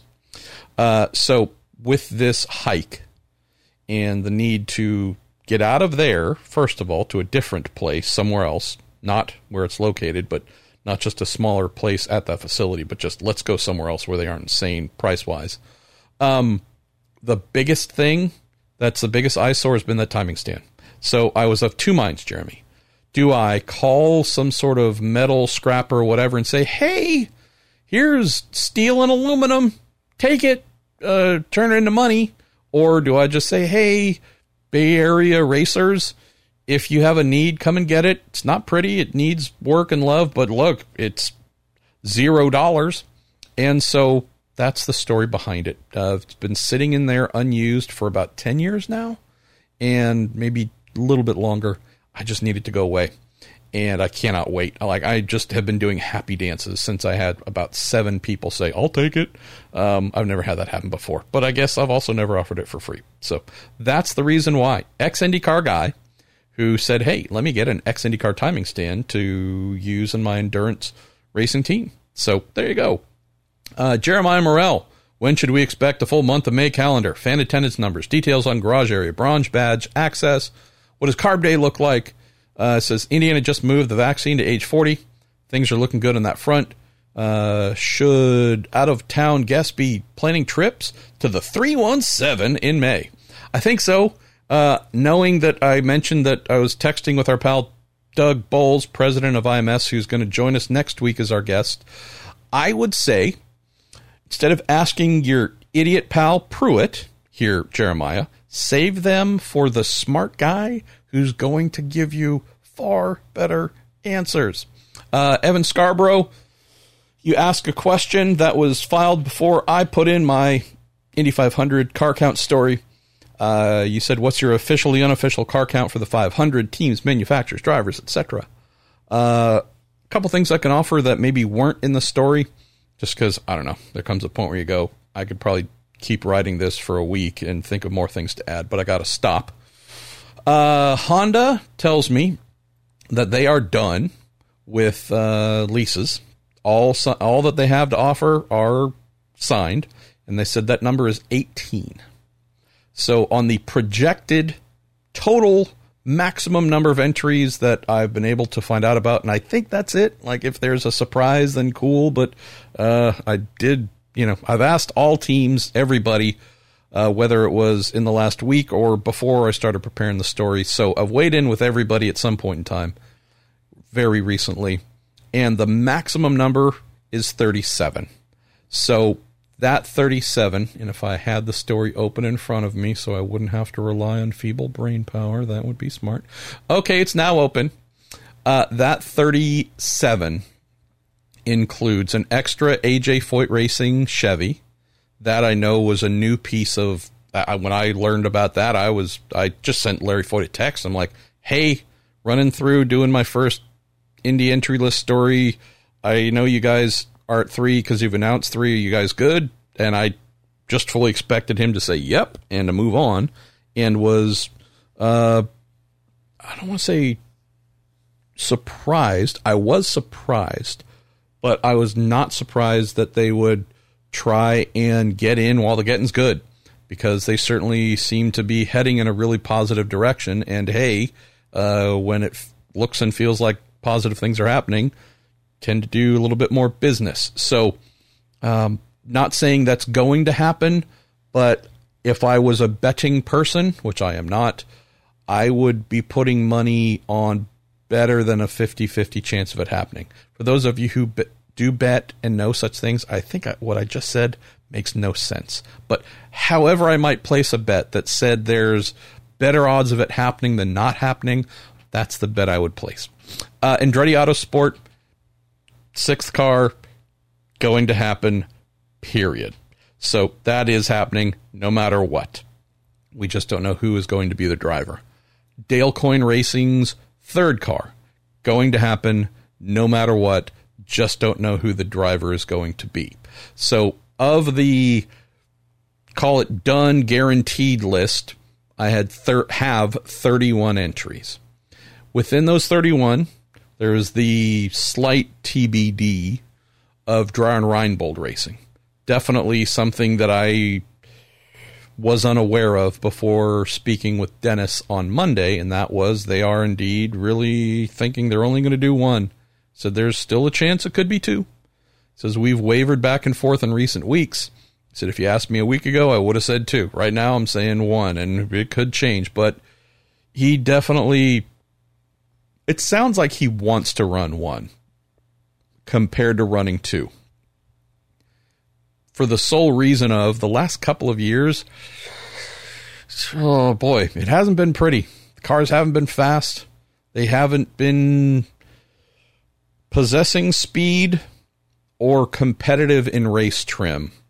And I would say not hitting the stop button, but hitting the pause button saying, all right, we're going to field one entry. We're going to bring in more resources, hopefully, more people, whatever it is. We're going to try and get to the root of what we've been missing so that hopefully we can get back to running multiple entries again and be able to tell people hi, if you want to bring your sponsor to us and pay us to run a car for you, you do have a good chance of a solid result. Dennis, being the honest person that he's always been with me, said, you know, um, I haven't been feeling too good about that. So we're going to have to get back to that place. So that's the only slight TBD. said they're going to do one no matter what. Too little questionable. Sage isn't guaranteed to be in the primary entry. I would say it'd be strange to see anyone else there. But 31 is that number. Uh, you add in the Andretti sixth, we get to 32. You add the Coyne third, we get to 33. Uh, mention the John Reinbold second. Uh, not so much at this point. I do doubt it. I really do doubt it. Um, Rahal Letterman Lanigan's third, going to happen, guaranteed. I've heard it's a done deal.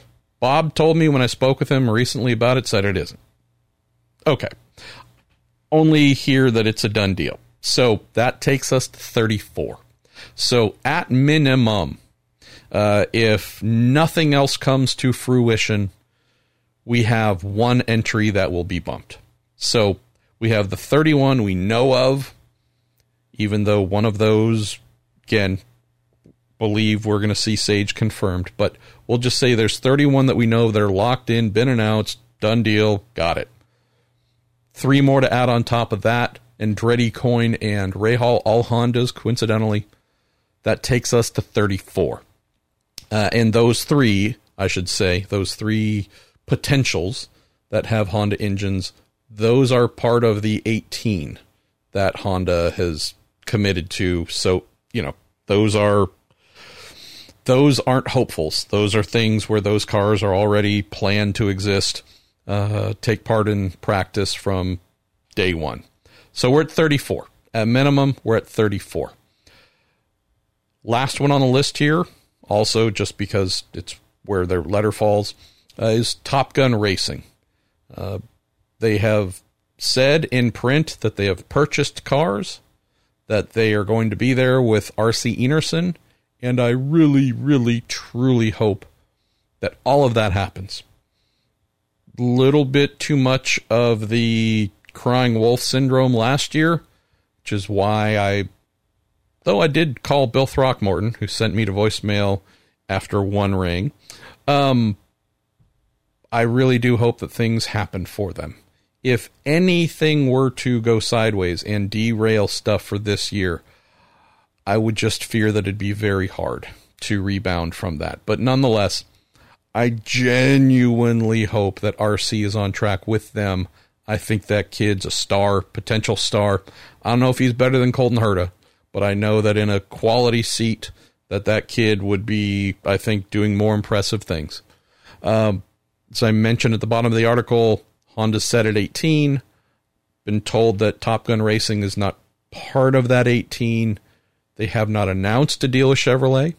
I could not tell you if a contract has been executed with Chevrolet, but it's clear that if they do participate in anything on track, they would need to execute a contract with Chevy because Honda is not uh, capable of supporting them at the speedway. So, six to be resolved. Three we know going to be there, not a question. 34. The Foyt one intrigues me.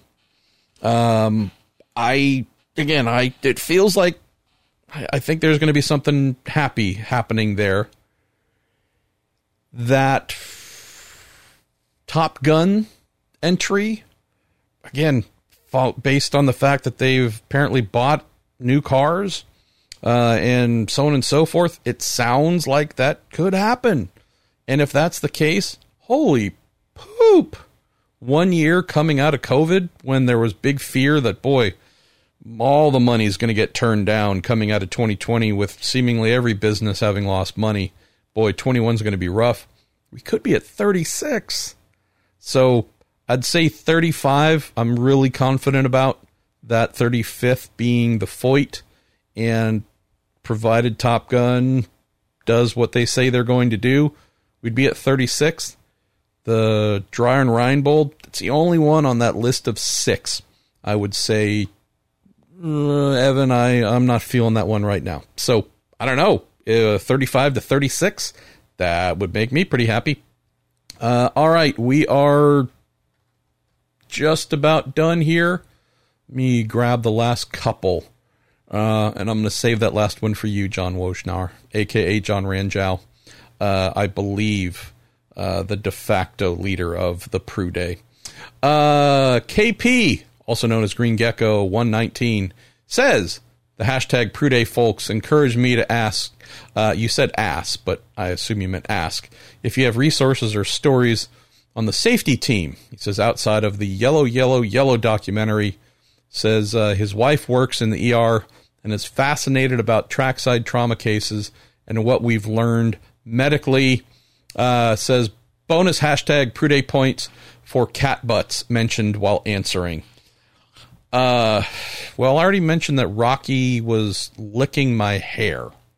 The other thing he often does when he jumps up on the back of my chair in the office here while I'm working is decide that he needs to kind of sort of turn around and do his best to stick his butt not in my face because that'd be weird because I'd be sitting in the chair backwards, but at least go to the side and turn it and kind of make sure I know he's a he's a, a boy.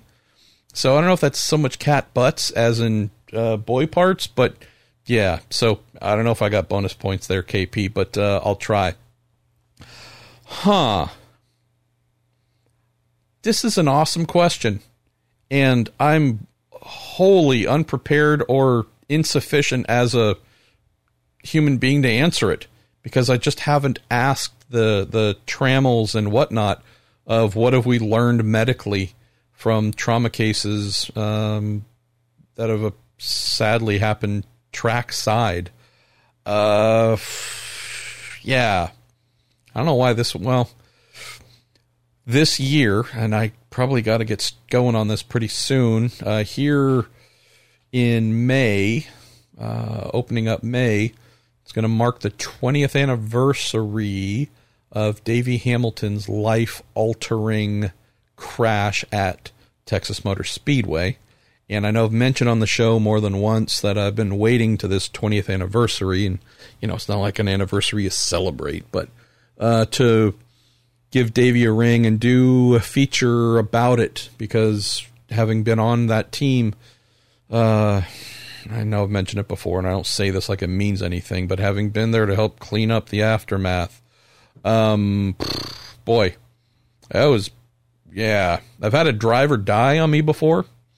Um, this is the first time I've had a driver just torn to shreds and to well to this degree. I mean, I've had you know many drivers injured in whatever thing they've had, but you know didn't really stop their career or whatever. But this is the really one and only instance where a team that I've been a part of, a driver who you know working as part of the crew was just oh boy, uh, yeah, stomach turning. So hard topic, but one where going to look back with Davey on what the last 20 years have been like. Also, want to talk with Sam Schmidt uh, and also, you know, the team owner. Uh, and talk with Larry Nash, who ran the team, and I don't know if maybe I can think of some others. Um, but yeah, uh, boy, guy who was a huge part of the Indy Racing League, one of the big names, one of its early stars and enduring stars, and this boy. So here we are 20 years later. Crazy. So uh, I know that doesn't necessarily, I don't know if that well, probably does fit the trackside trauma cases for sure, but I'll make a note here, KP, and I'm, uh, I can't, pro- I don't want to promise anything because uh, I still have podcasts I haven't published going back from being recorded in 2016. Um, but I'm going to make a note here and uh, I'll reach out to uh, Doc Trammell and uh, you know, probably some other good folks who might be able to offer pretty interesting insights here. I'd have to assume that there's been a lot learned, and I'm sure that there's been many things mentioned in books and you name it, and maybe other podcasts, but uh, always interested to learn from folks. And this is a big area where I just don't have anything for you, my friends. So let me see what I can come up with. Um, there we go. Let's move to Ricky Zagata. Do you have any funny stories about Tony Renna? His career always fascinated me because he lived close by in Florida. Always liked the way that Pat Long keeps his memory alive uh, and doing tribute helmets. A wonderful talent gone too soon. Oh, I don't have any real funny stories. Uh, I know that I've mentioned this before. One thing that I maybe still have somewhere, who knows, maybe it's in storage, but uh, I remember Tony, I think in his Barber Dodge days, uh, working the paddock. I'm totally forgetting as well, Ricky, what team I was working for, but um, was trying to just do the get people to know my name thing, which is so important when you are young on the road to Indy. And I th- it was just like promotional pens, like just ballpoint pens. You know, Tony Renna race car driver or something like that. And I remember he was just giving those out wherever I happened to be standing under, you know, I, I guess I was near the uh, the little barriers and such, whether it was Tensa barriers or whatever it was, but just out somewhere near there under by our whatever team I was with with our tent, and I guess I was close enough to I don't know. Um, he must have seen me and thought that I don't know I was a person who needed uh, Tony Renna pen, and uh, I just I loved it because it's cheeky, right? It's not walking around with this resume or with hero cards and trying to you know whatever. It was just like, hey, can I give you a business card? Maybe you come down to my little sandwich joint, you know, you get 10% off and a free bag of chips or whatever. It was just that kind of personal networking. And I could do nothing for him. Uh, but he, you know, he was less interested in that than he was just trying to make acquaintances with people, you know, working up where he wanted to get to eventually. And I mean, again, I don't know if that's funny or interesting or not. Um, but I just love that about him. And it said so much to me in that very quick and brief interaction of like, oh, yeah, the guy is not just trying to look cool. The guy's not just trying to walk around with his sunglasses and hope that some young lady just swoons over his majestic awesomeness. It was, hey, uh, I got nothing to do right now because we're not on track at the moment. What would be better for me? Sitting around trying to look cool or trying to go make myself seen and, and made aware of uh, in IndyCar. So I totally respect that about him. Don Gregory says, since IndyCar is looking for a third engine manufacturer, have they ever considered McLaren? I would say, my friend Don, that when haven't they considered McLaren? I don't know how many times Zak Brown has been asked I know I've asked him many, many, many times, but yeah, uh, I can guarantee you there is no lack of clarity between IndyCar and McLaren on IndyCar's desire to have McLaren as an engine supplier. Uh, Don also mentions the new 2022 McLaren Artura as a twin turbo hybrid V6 and would seem to fit the series' future engine spec. Uh, you say, what says you? Well, it, it's built to IndyCar's 2.4 liter twin turbo V6 formula, then it would certainly fit. But it's not, so it doesn't, unfortunately. Even if they made a 2.4 liter uh, twin turbo V6 that was hybrid, uh, it would still, unless it was truly built 100% to IndyCar's regulations, just would not be allowed. So, but yeah, uh, I mean, it'd be amazing. I think it'd be fantastic. I look, I'm giving it my vote. Next time I speak with Zak, I'm going to tell him, brother, come on, let's do it. You and I. Hey, I just found my toolbox. Well, I didn't forget where it was, but I haven't used my toolbox in a long time. I will bust out the tools, and I can't really machine an engine with the tools in my toolbox, but I can bolt suckers together. Count me in. Do whatever it takes. Those things would blow up instantly if my hands were put on them, by the way.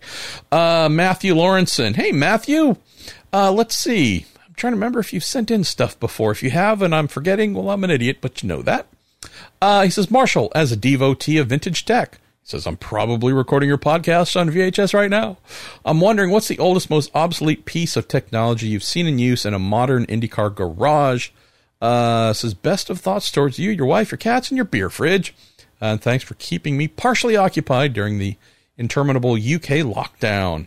I wish I had a beer fridge, Matthew. Um, a goal that I have is to buy a house for my wife and I. I'd live there too, but uh, I know I should be winding the show down, but hey, you're here, and if you're still listening at this point, then I figure we're okay. Um, before cancer visited our world in the what just slightly into the second part of 2018 we were truly on the hunt for buying a house buying a home and that became no longer possible some of you know about the insane financial aspects of everything uh, we've gone through hoping in the coming months. I don't know, latter part of the year. I, I don't know what the timeline is. I think, I hope, I believe, I do pray every, truly every morning before I get out of bed that this reality we've been in will be behind us. It feels like that's possible. And so I'm just going to mention this because, again, you were kind enough to extend well wishes. So sharing a little bit here, albeit late in the show.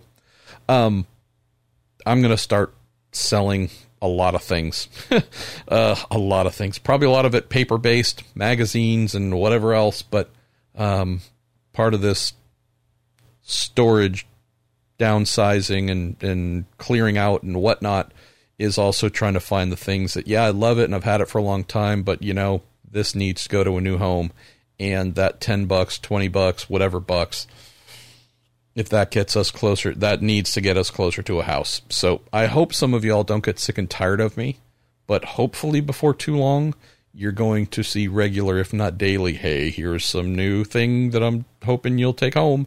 Uh, because part of what I need to do, this is all pivoted off of you mentioning a beer fridge, is get to a point in time, Matthew, where we not only have a proper home, I can go to our other storage that I opened that's right nearby us where all of our belongings that didn't fit in this smaller place we moved into. It's right next to the hospital. Uh, have all my racing books and all that stuff, put all that stuff and just live normally and maybe have enough space for a beer fridge. So that's all a goal for me. So just sharing. As for antiquated, boy,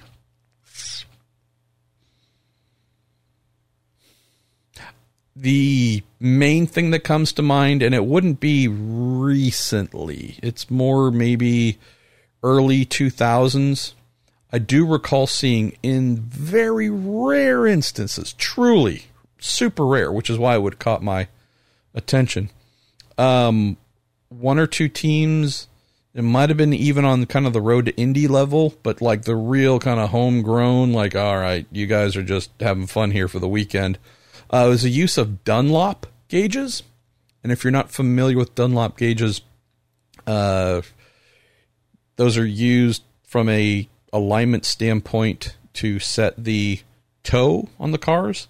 That is, if you're looking at the front of a car, kind of ground level, staring straight at it, that is the degree in which the tires are either angled outwards or inwards.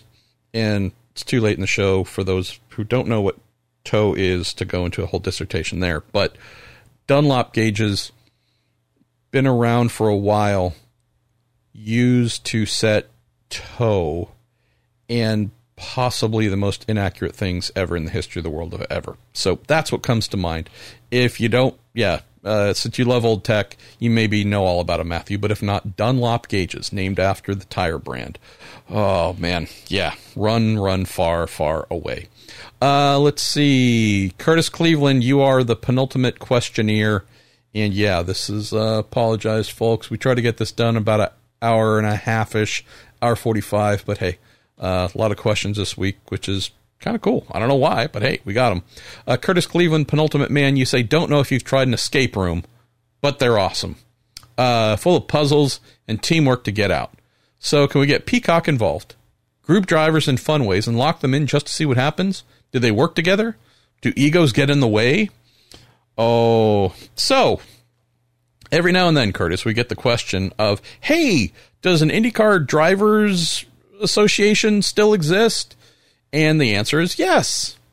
and then there's a oh yeah, because you know I heard about it and it gets spoken about every now and then. I know that our man James Hinchcliffe, certainly after things went ugly with Arrow McLaren SP, was saying, "Hey, there's really nobody that looks after drivers properly, and you know we they should we should really have something here with the." Drivers association and all being taken care of and you I don't know full union but something along the lines of a driver's proper union. And it doesn't go anywhere. Uh, and the same dissenting voices the same loud shouty voices that say no you're wrong. We shouldn't do that thing you're suggesting uh, or we must otherwise the world's going to come to an end you know uh, as I hear. Um, you know it's a case of the same people kind of sort of saying the same things bringing whatever is felt to be disharmony or disunion if that's even a word. I think you just take the word dis put a dash after it and then put union and who knows maybe it works. But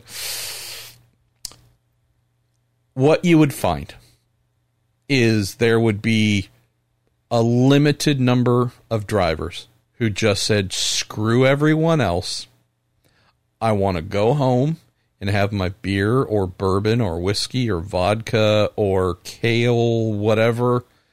I just want to go home and be with my wife, boyfriend, girlfriend, kids, myself. Uh, there are some hot pockets in the freezer, and damn it, I need to get to them right now. Whatever. And that limited number of drivers would just get together be the ones who help solve whatever it is and then allow the rest along with them to leave. So, yeah, it'd be a small number, but yeah, I mean that's not too right. That's not too different. Um yeah. All right, final question unless I scroll down after and find a few others that I just got to throw in quickly. John Wojnar, again, de facto leader of the Prude. Fear him. He's only 25, but uh, I am truly afraid. Looking back, we've had IndyCar drivers on Wife Swap, American Ninja Warrior, Dancing with the Stars, The Bachelor, and The Amazing Race. That being said, which two drivers would you select to appear on Naked and Afraid? Oh, John Ranjow, I love you. Don't tell your girlfriend, but I do love you. Uh, you're the best, my man. Who would I choose for Naked and Afraid, a show I've never seen. Seen the ads for it. Who hasn't? If you uh, live on Earth and in the whatever hemisphere I happen to be in, I'm sure you've seen it, and it's probably grossed you out. Not so much because of the people or being naked, but like, oh yeah, no, that looks like bugs uh, or little slimy crawly things, and you're like uh, walking through areas and sitting at no, yo, no, you're in the water where, oh, no. So, yeah, naked and afraid. How about we split that up, John? And we pick one driver who we know would be all in for being naked, and one who we assume would just be the afraidiest, just be the most bugged out, afraid, scared, get me out of here.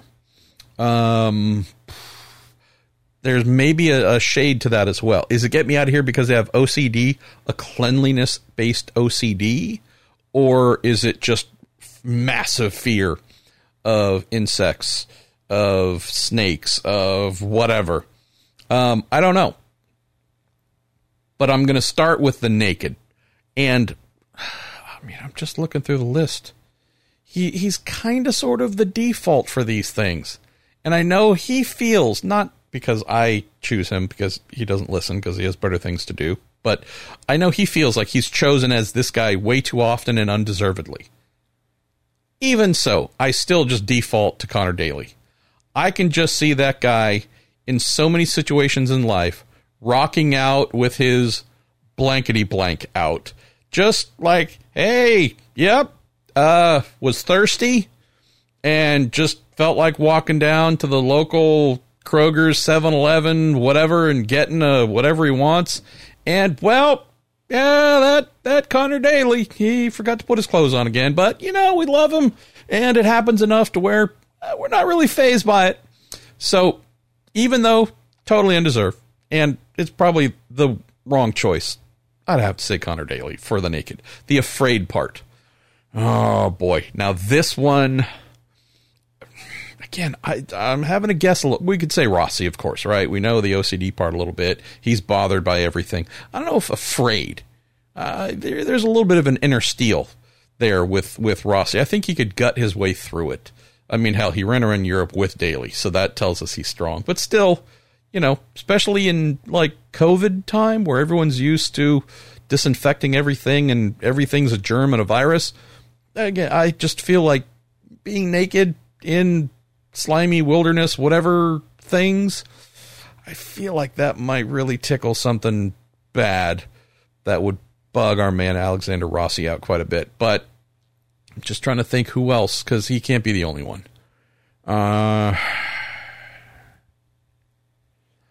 Hall comes to mind. Graham Rahal comes to mind. He's he's very tidy, likes things a certain way. Uh, I could see him in there who would I say would be the just the DGAF all star? The opposite of afraid, right? Like, ah, let's do it. Let's stab stuff.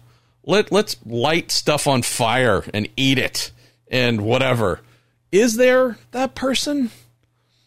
I'm looking. I'll just I'm gonna go from Foyt to the bottom. And I'll see if any name pops out. Kellett, he's Canadian. He's a really nice guy though. I just don't see him out like bow hunting and eating like deer eyes uh, for fun. Charlie Kimball, no. Avocados, yes. Eh, not this. Sebastian Bourdais, ain't happening. Love him, ain't happening. Colton Herta, no. Rossi, already got there. Hunter-Reay, maybe. Right? Outdoors, he's probably the number one outdoors man or woman uh, among drivers. I know it's mostly water and fish, but he's, yeah he'd probably be game. The naked part, I don't know if he'd be down with that, but we're not using that criteria here, John. We're just talking the hey, you want me to go out and kind of rough it and, you know, whatever, and also try not to have things crawl into my nether regions? Of all the IndyCar drivers, I think Hunter-Reay might be the best candidate. Not the one who really wanted to do it, but if we had to choose one, I think Hunter-Reay is there, but uh, let's keep going. Hinchcliffe, no. Marco, no. Uh, no. Unless it was on a private island that he owned, and uh, Ludacris was there, and Kevin Hart, and but again, this would be more like Fire Island than anything. Uh, Pato O'Ward, hell no. That is a little face cream using, skin moisturizing, uh, everything. That is he is as metro as can be. So, and that's not a criticism, just nope. Felix Rosenqvist, I might be sleeping on Rosenqvist. There might be something there. I don't know, but there might be something there. Montoya, no, not at all. Uh, what else? Chilton, no, he'd be on Marco Andretti's island, uh, for sure. Dixon, probably back in the day. Definitely not today. Palou, no. Johnson is a bit of a gamer. Uh, yeah, uh, he. Yeah, I don't know. I don't. It's a great question to ask. Uh, he might. There's a small percentage. He's silly enough to accept my invitation to be on the show here uh, before the season starts. And if he is, please someone send in this naked and afraid question because I'll absolutely pose it to him. Uh, Kanaan, not a chance. Grosjean, not a chance. Fittipaldi, not a chance. Ed Jones, no. Uh, Ed Carpenter, no. Rinus, no. Uh, Elio, no. Jack Harvey, no, but he'd probably make something that tasted good if you killed whatever it is. Uh, Simona, no, she's too smart to do any of this nonsense.